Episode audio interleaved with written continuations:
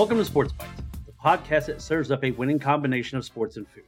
Get ready to dive into the latest scores and game analysis, all while savoring discussions about your favorite game day snacks and culinary delights. I'm your host, Chris Joseph, and together we will explore the delicious intersections of athleticism and gastronomy. So let's kick off this flavorful journey of episode 19. On this episode, I'm going to break down the top games of college football I previewed in episode 17. I'm going to talk about some of the ramifications of certain games from the weekend, and I'm going to start to talk a little bit about OU Texas because that's this week. One of the best rivalries, one of the best games, one of the best events in all of sports. OU Texas down at the Cotton Bowl amongst the Texas State Fair. I love it. I love it. But the weekend started off with Utah and Oregon State and I went into the game really not sold on the Beavers, and I'm not. I'm just. I'm not sold on DJ Uiagalelei. I'm not. You know, I I wasn't sold on him at Clemson. I wasn't sold on him when he was cut. You know, on the transfer portal, people talking about you know Oklahoma was he going to come. I didn't want him. I just I'm not sold on him.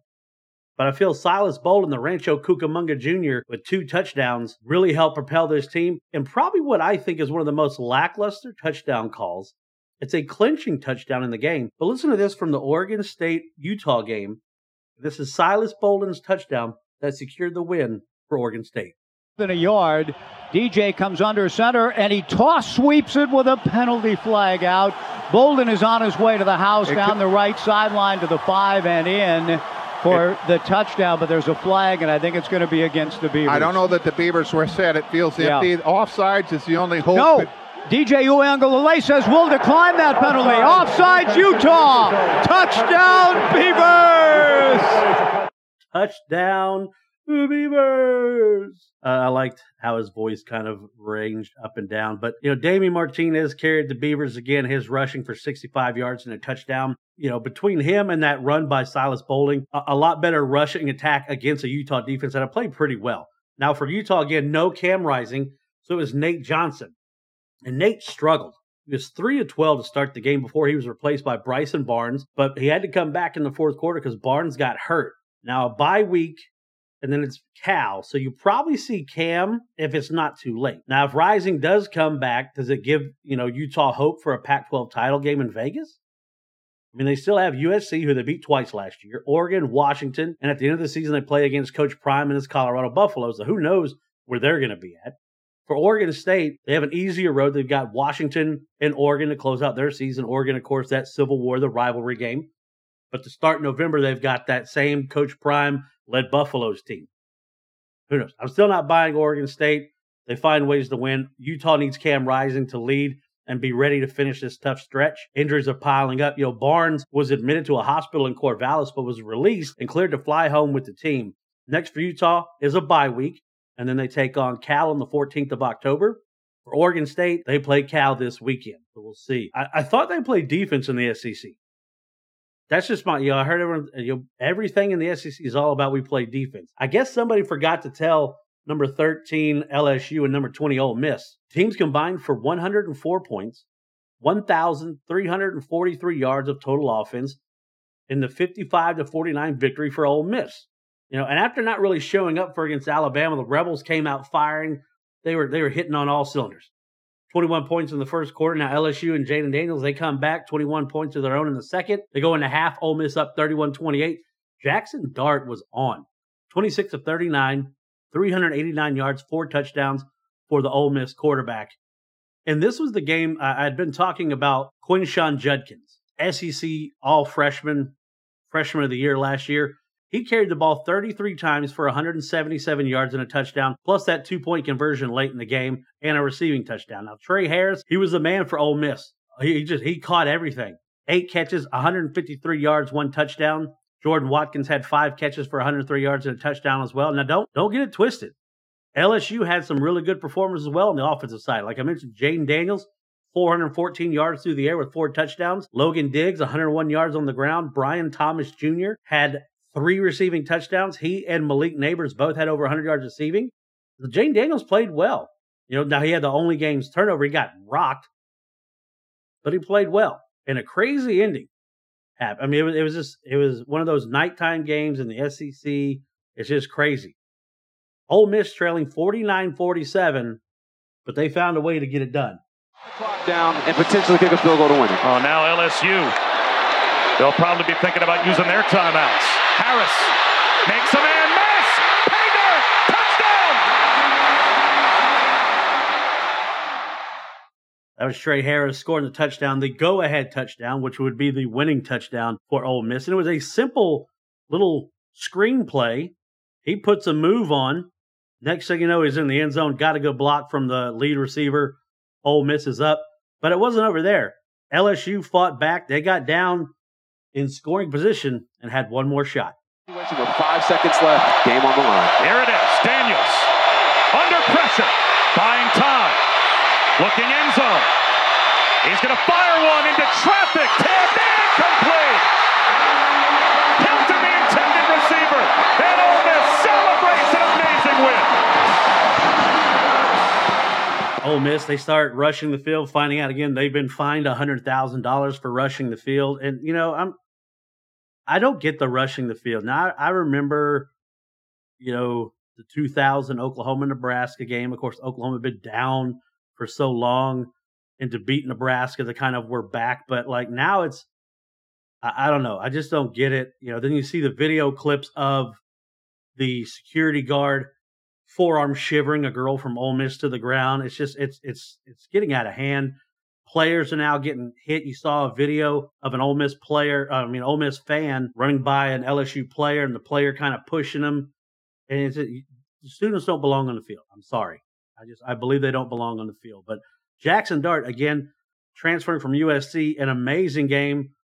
And when he was asked in his post game press conference, "Have you ever been a part of a game like that?"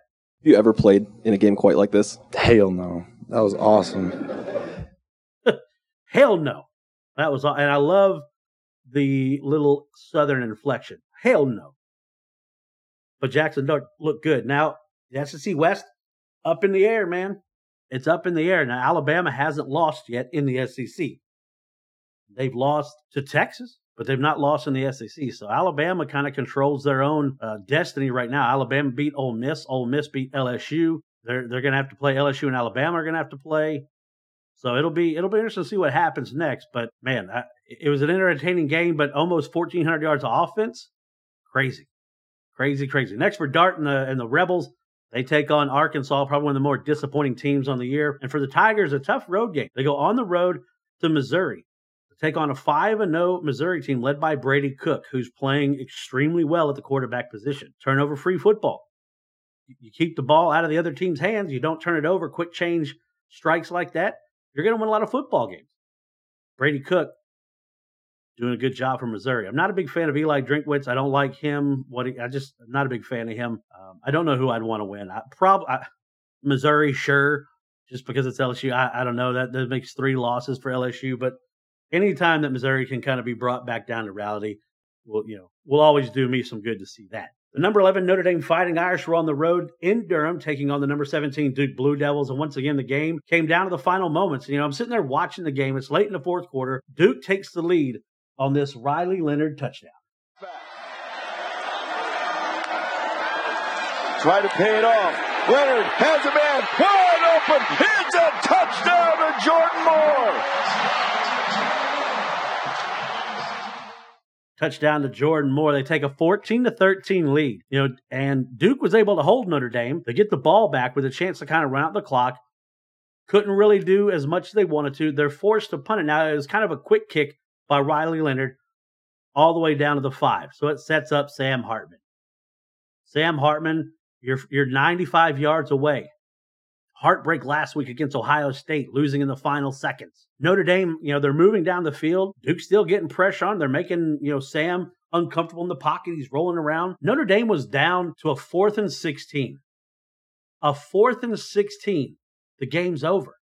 But the Duke defense had all the receivers locked up, nobody open, but nobody was shadowing the quarterback. Next thing you know, Sam Hartman leaks out to the right, tucks the ball, 17 yards, extends the drive.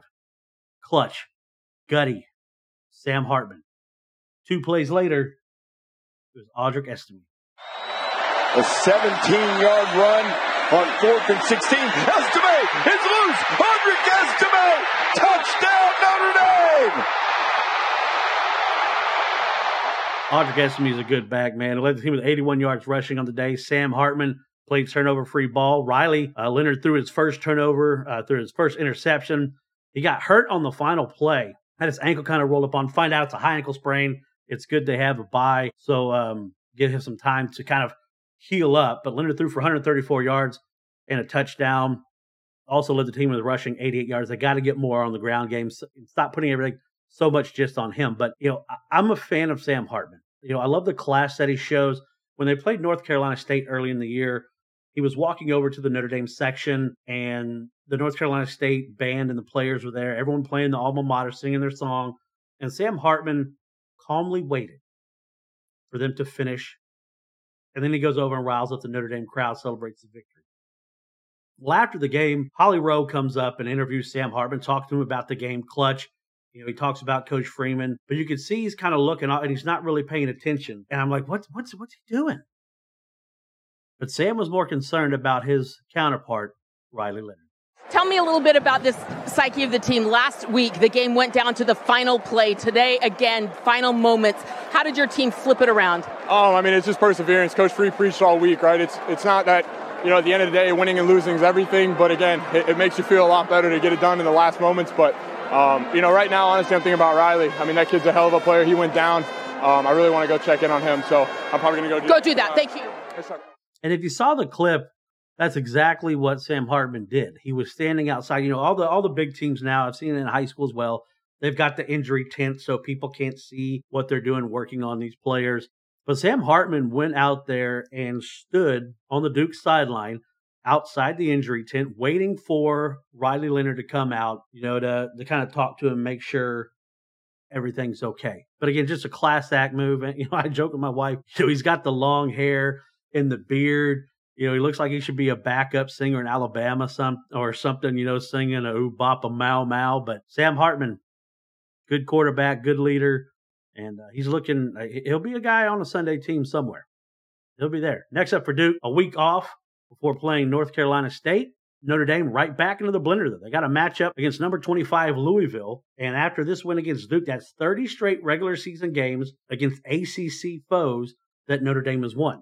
Again, regular season because we all know that Duke is not part of a conference, but 30 straight games. We'll see if they get tested again. Another I mean, Ohio State, Duke, North Carolina. Man, that's a that's a tough little stretch right there. But yeah, we talked about heading into this weekend. It's Oklahoma, Texas, the Red River rivalry, State Fairgrounds, the Cotton Bowl. I was hoping going into last weekend, Texas played Kansas. Number three, Texas. Number 24, Kansas. The game's getting ready to start. I'm, I'm switching around. All of a sudden, I see the news that Jalon Daniels would be sitting out. So I already start losing interest, you know, due to tightness in his back. Now, there's reports and rumors out there that he hurt his back filming a cereal commercial for an NIL deal. I don't know the validity behind it. It's pure speculation. But Jason Bean gets the start. The game, you know, was closer at half, and Kansas has been kind of a thorn in the side of Texas for the last couple years. But it was closer at half than a lot of Texas fans probably would have liked to uh, have seen. It was 13 to 7 at half. But again, Texas once again explodes in the second half. They seem to be a second half team. 27 points over the final two quarters. You know, you think about the Alabama game, blew up. I think they scored 21 points in the second half. Wyoming, they blew up. You know, it was close. They scored in the second half. And here you go in this game again, another 27 points. Quinn Ewers throws his first pick of the season, still 325 yards and a touchdown to AD Mitchell. The breakout, though, whew, Jonathan Brooks, 21 carries, 218 yards, two touchdowns. And it reminded me because he was playing Kansas of that cold rainy day in Norman, sitting in the press box watching Samaje Perine break the NCAA single game rushing record against Kansas. I mean, he, Brooks could have run for hundreds of them. I mean, he could have gone all day. The defense bottled up the Jayhawks, really limiting them only to 260 yards and on two big chunk plays. The two scores came on big plays. Bean took off one and he was running the option that had some success. And, and Bean's got some speed, okay? He's a good athlete. Not a great quarterback, he's a good athlete. And the option had some success against Texas and it looked like in this play he was trying to do the old Darian Hagan, JJ Flannigan play from Colorado as he was getting hit because he, he's running down, and Daniel Hishaw is keeping that pitch integrity with him. And I'm sure they're going to say it was meant to, but it looked like he fumbled. Hishaw picks it up, goes in for 18 yards. The other came in the third quarter uh, when Bean hit Trevor Wilson for a 58 yard touchdown. After the Wilson touchdown, Texas drives down the field, and Jonathan Brooks scores his second rushing touchdown to make it a two score game. On a catch against Wyoming. Leading the way for Brooks. Huge hole. Touchdown, Texas. Touchdown, Texas. That was an easy one. That offensive line is playing extremely well right now. Texas would score two more times to hit that final score. Now, Texas has done their part. You know, they did their part to ensure that the Red River rivalry between two undefeated teams would take place, possibly setting up game day. We found out it is. It's game day. Game day is going to be there. Texas and Oklahoma square off. Kansas takes on Big 12 newcomer UCF. Now, the other side of that undefeated matchup down in Texas, of course, had to be the Sooners. The number 14 Sooners welcome Matt Campbell and his Iowa State Cyclones to Norman. The Sooners were wanting to make sure they headed to the Cotton Bowl undefeated, and they started the game off with a bang. He's in the slot, rolling right back to throw on third and nine. Still looking. Now he tosses deep downfield. Intercepted. Billy Bowman off. He's on the run. Far side to the 30. He's got a convoy to the 20, to the 10. Pick six.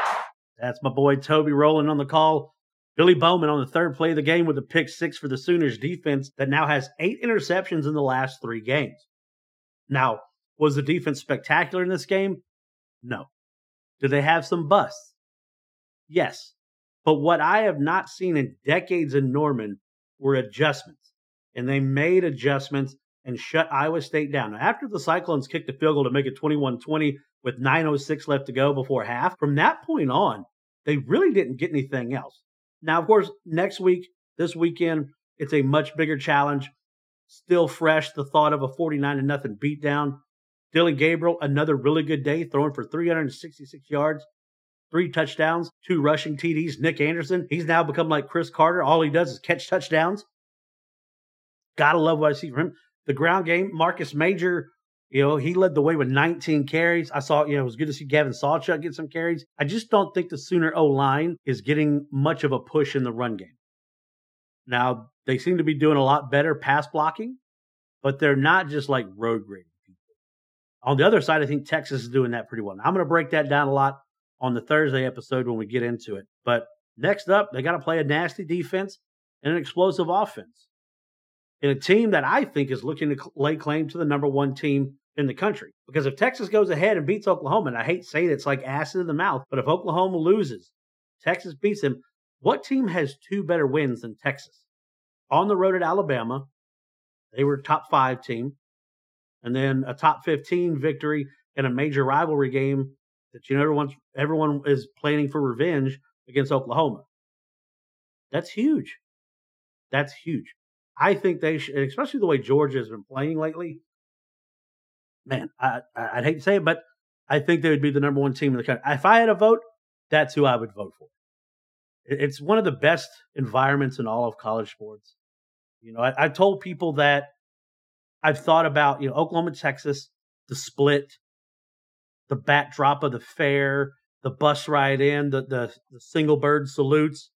You know, I've got Jordan Evans, former Oklahoma Sooner linebacker, coming on. We're going to post that up later this week. We get his thoughts on what it's like to roll into the Cotton Bowl. We get Sean Clinch back on from stories from inside the man cave from the for the Texas perspective. You know, I'll, I'll play some clips later. My top five moments in this historic rivalry, and some of them are going to be from Texas. I mean, there's been some great plays on both sides.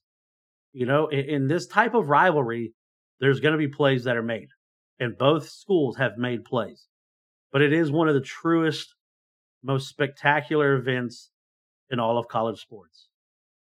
I absolutely love it. But we'll get into more of that throughout the week. Other games of interest, Georgia. You know, I mentioned them not playing well. Georgia should have lost to Auburn and they escaped with a 27 20 victory in the oldest rivalry game in the South. Brock Bowers is Georgia right now. That's what they have. I mean, Carson Beck is not terrible, but you know, Ladd McConkey and, and Brock Bowers is pretty much all they have. And Brock Bowers, two back to back one headed grabs on that last drive to basically win it for him. And Payton Thorne's not the guy for Auburn. I'm sorry. You know, they they've got a guy coming in from Arkansas that is going to be really, really good. Walker White. You know, if Auburn had Walker White right now, would they be different? But what's crazy is Payton Thorne led the team in rushing. And, you know, I bring up Alabama. Where where did the wide receivers and the quarterbacks go there? But at Auburn, where do the running backs go? Tank Bigsby. I mean, you've got great running backs, a history of great running backs at Auburn. Where's the next great running back? I don't know. USC showed they may have an offense to win the championship, but they still lack a defense. They jumped out big on Coach Prime in Colorado. Caleb Williams is Caleb Williams. He throws for six touchdowns. Colorado missing their two best defenders in Shilo Sanders and Travis Hunter. Now, no, I don't think that would have changed the outcome of the game. But like many OU fans saw over the last few years, a weak Alex Grinch defense led a team back into the game. It was 34 14 at halftime. And USC was, I mean, you're like, oh, here's another Oregon butt whooping. Colorado fights back, coming to within a play of tying the game up. The offensive play calling, though, in the fourth quarter, especially that last drive, was really confusing for me. I didn't understand some of the play calling, running some, like, pretty much some draws up the middle, time just being run off. I just, I didn't get it. But again, watching it, when Coach Prime and Buffalo and the Colorado Buffaloes are able to get some offensive and defensive linemen, watch out. They could be dangerous. But another young freshman for Colorado emerges Omarion Miller blows up in the second half, seven catches, 196 yards, and a touchdown. Whew. Now, I think USC is going to get beat, maybe more than once. They, uh, they still have to play Notre Dame, Oregon, and Washington. It'll be tough. So, talking about my picks last weekend so far on the year, I'm 18 and 13. My results, the L's I took, I took Utah plus three over Oregon State. That didn't happen. LSU minus two and a half over Ole Miss. That didn't happen. Duke plus six over Notre Dame. That didn't happen. Now the over in the Oklahoma Iowa State game was 48 and a half. I said Oklahoma would probably cover that on their own, and they sure did. They scored 50. Winner there. Texas minus 16 and a half over Kansas. That covers. Then my upset special came in, and they won outright. West Virginia was a 12 and a half point underdog over TCU, and they come out and they actually win the game. I love it. I love when a plan comes together. You know, that's just a, the old A-Team motto. Live when a plan comes together. But that was my picks. We'll have some more on Thursday. But what I want to get to again is is talking about this game, the Red River rivalry. Oklahoma and Texas at the Texas State Fairground. What's one of the best things that I used to love going to the game? State Fair foods, guys. There's always something crazy at the Texas State Fair. There's always some crazy foods. Now you got your classics, your popcorn, your Fletcher's corny dogs, your wax cup beers. You, you love all that. But if I was there, I'd probably feel like Templeton. Ah, fair is a veritable smorgasbord, Orca's board, Orca's board after the gates are shut. Oh, yeah. That's right. It's time for a little flavor in your ear. Texas State Fair edition. You like bao buns? They've got bao buns. Trio of Meat Lover Paradise, one with fried chicken, another pork belly burnt ends, another with chopped brisket. A bloomin' onion, a bougie grilled cheese. This is America's favorite sandwich taken to an elevated level for a sophisticated taste bud The gourmet grilled cheese filled with fresh arugula, that nice little peppery taste. Thinly sliced green apple, scratch made cranberry mayo, all between ooey gooey, brie, and Havarti. This next thing, I saw it and instantly started to get hungry. It's called the Butcher's Block. All the meats, that's right, the Butcher's Block You start off with three cheese macaroni and cheese.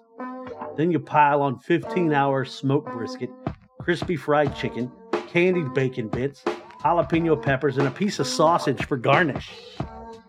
You gotta love a dish that uses sausage as a garnish.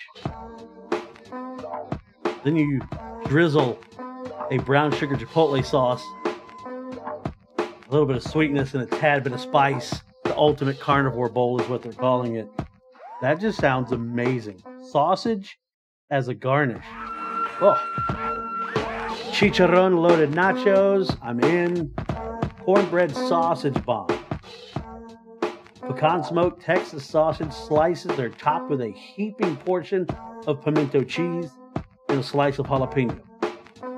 Dipped in fluffy cornbread batter, fried golden brown, and served with jalapeno ranch. Give me a lot of them. Give me like three orders. Now, this thing, the cotton candy Rita, this is why Oklahoma, and Texas will never be at night because people would drink too many of these and somebody would die. A cotton candy flavored margarita with a glob of cotton candy through the straw. Now you're appealing to me with a little bit of Creole etouffee beignets, a really good etouffee, really good beignets, deep fried birria bombs. Okay.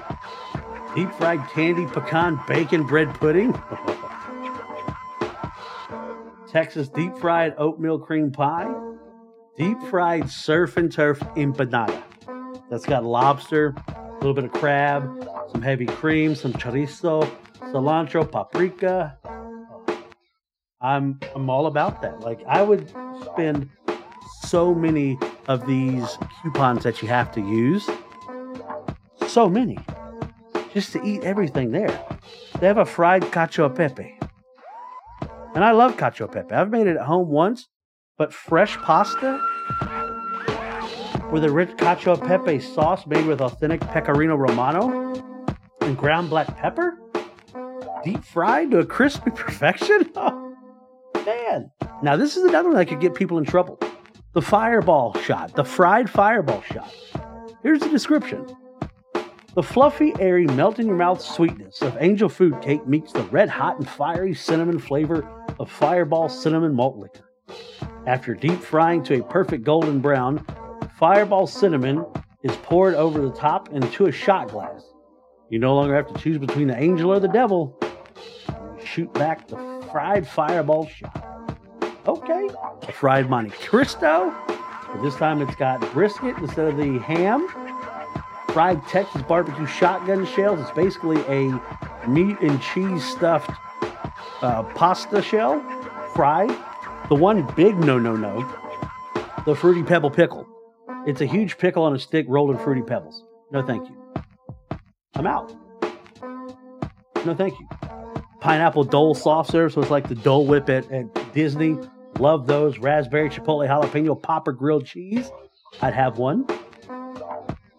They got a strawberry cream sando, juicy strawberries and bananas in a velvety chantilly cream, nestled between clouds of pillowy Japanese milk bread. Okay, a little walk-in dessert. Strawberry shortcake sopapillas. And then, of course, the Taki craze. Taki ramen tostada. A ramen noodle cake. Flash fried, smothered with homemade scratch savory taco meat. Topped with crispy Asian sesame seed slaw and a drizzle of garlic lime aioli. Finally, Mexican queso blanco and crumbled takis are sprinkled on top to complete this Mexican Asian fusion dish. I'd try one. There's a lot. I mean, there's some good stuff. Now the fair, uh, you know, you can't go wrong with the Fletcher's corny dog, some mustard. Man, give me the fried cacio pepe, fried surf and turf empanada, Creole etouffee beignets, the cornbread sausage bombs, the butcher's block, the bougie grilled cheese. I'm in. I'm in. I would eat every single bit of it. That's one of the reasons I like the Texas State Fair. It's one of the reasons I love covering the game. It's not just about the game, it's about everything that goes along with it. It's one of the reasons I'm doing this podcast, because it's not just about sports, it's about the food that goes along with it. Make the memories even better. And the Texas State Fair food has always made the memories better for me. All right, guys, that's going to do it for this episode. I want to say thank you for tuning in to another delicious episode of Sports Bites, where we dished out the perfect blend of sports and food for your ears. I hope you savored the flavor of our discussions and found them as satisfying as your team winning on the field. If you're hungry for more, don't forget to subscribe, rate, and review the podcast on your favorite podcast platform. Stay connected with us on social media for the latest updates, mouth-watering recipes, and sports insights that hit the spot. Until next time, Remember to keep your appetite for sports and food alive, and may your game day snacks always be on point. Good day, everyone, and remember to always positively move forward.